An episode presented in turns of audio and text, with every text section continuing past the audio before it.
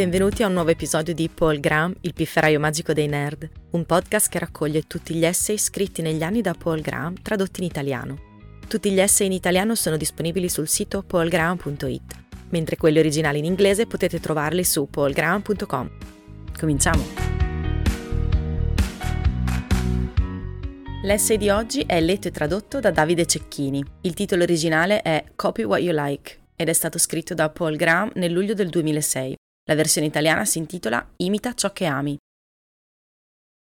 Durante il liceo passavo un sacco di tempo ad imitare pessimi scrittori. All'ora di inglese studiavamo principalmente romanzi, dunque davo per scontato che questo fosse in assoluto il miglior genere di scrittura. Questo era il primo errore. Le storie considerate più importanti, di solito, erano quelle in cui le persone soffrivano nei modi più disparati. Tutto ciò che era divertente o accattivante era di per sé sospetto, a meno che non si trattasse di qualcosa di abbastanza antico da essere difficile da comprendere, come Shakespeare o Chaucer. Errore numero 2. Sembrava che la miglior forma letteraria possibile fosse il racconto breve, forma che poi ho scoperto aver avuto una durata piuttosto limitata, più o meno coincidente con l'età dell'oro della pubblicazione delle riviste. Ma dato che erano brevi, i racconti erano il tipo di testo ideale per essere utilizzato a scuola e quindi finivamo per leggerne un sacco, il che ci dava l'impressione che il racconto breve fosse un genere in forte ascesa. Terzo errore. E Dato che erano brevi, nel racconto non è che potesse accadere molto. Tutto ciò che poteva essere mostrato erano degli episodi di vita molto casuali e questo veniva considerato qualcosa di sofisticato. Errore numero 4. Ho trascorso gran parte del college studiando filosofia.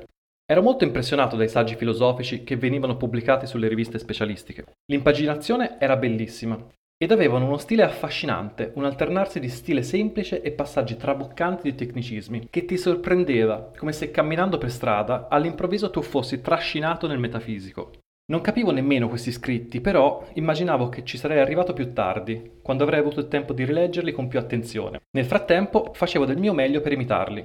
Adesso mi rendo conto quanto fosse un tentativo destinato a fallire, dato che in realtà quegli scritti non dicevano niente.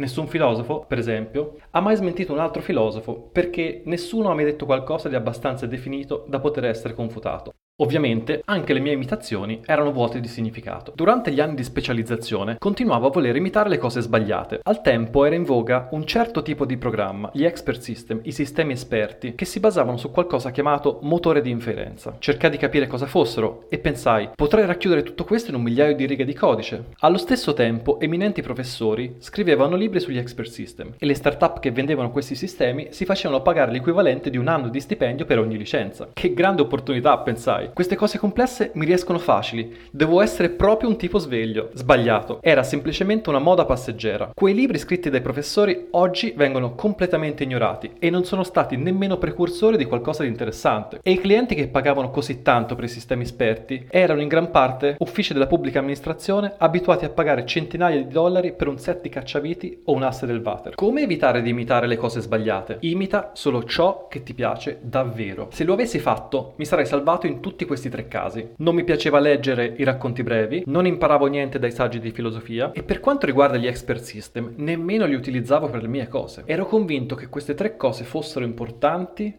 perché erano ammirate dagli altri. Separare ciò che ti piace da ciò che ti impressiona può essere difficile. Un trucco è ignorare il modo in cui qualcosa viene presentato. Quando vedo un quadro esposto in un museo mi chiedo quanto sarei disposto a pagare se fosse in vendita in un mercatino, sporco, senza cornice e senza la minima idea di chi lo abbia dipinto. Se vi aggirate in un museo facendo questo esperimento rimarrete sorpresi dal risultato e non pensate che questo esempio si applichi solo in questo caso. Un altro modo per capire cosa vi piace davvero è vedere quali siano le cose di cui godete profondamente come un guilty pleasure un vostro piacere segreto. Molto di ciò che piace alle persone, in particolare a chi è giovane e ambizioso, viene apprezzato soprattutto per il senso di virtù che genera. Il 99% di chi legge l'Ulisse di Joyce lo fa ripetendosi sto leggendo l'Ulisse. Un piacere profondo, nascosto, invece è qualcosa di più essenziale. Cosa leggete quando non lo fate per sentirvi virtuosi? Quali sono i libri che leggete e per i quali vi dispiace che ne rimanga solo metà, anziché compiacervi del fatto di essere già arrivati a metà? Solo i primi sono quelli che vi piacciono davvero. Quando provate ad imitare qualcosa, c'è un'altra trappola trappola nella quale non dovete cadere. Assicuratevi di imitare gli aspetti buoni e di evitare i suoi difetti. È facile rischiare di imitare i difetti, perché sono più evidenti e tra l'altro anche più facili da copiare. Ad esempio, nel XVII e XVIII secolo la maggior parte dei pittori utilizzava i toni del marrone. Questo perché si ispiravano ai grandi pittori del Rinascimento, i cui dipinti all'epoca erano ingialliti per lo sporco. Da allora i dipinti del Rinascimento sono stati restaurati e riportati ai colori brillanti. Quelli degli imitatori, ovviamente, sono rimasti marroni. Per puro caso è stata proprio la pittura ad insegnarmi a non imitare le cose sbagliate. A metà della specializzazione decisi che volevo diventare un pittore, solo per poi scoprire che il mondo dell'arte era totalmente corrotto, il che finì per rompere la mia credulità. Questa gente faceva sembrare i professori di filosofia scrupolosi come dei matematici. Si trattava di scegliere fra voler provare a realizzare qualcosa di buono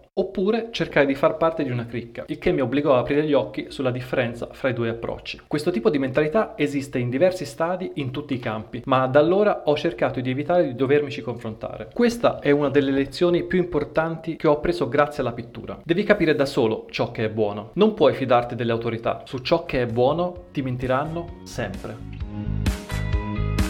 Grazie per aver ascoltato questa puntata di Paul Graham, il pifferaio magico dei nerd. Trovate tutti gli articoli di Paul Graham tradotti in italiano su paulgraham.it e gli originali in inglese su paulgraham.com.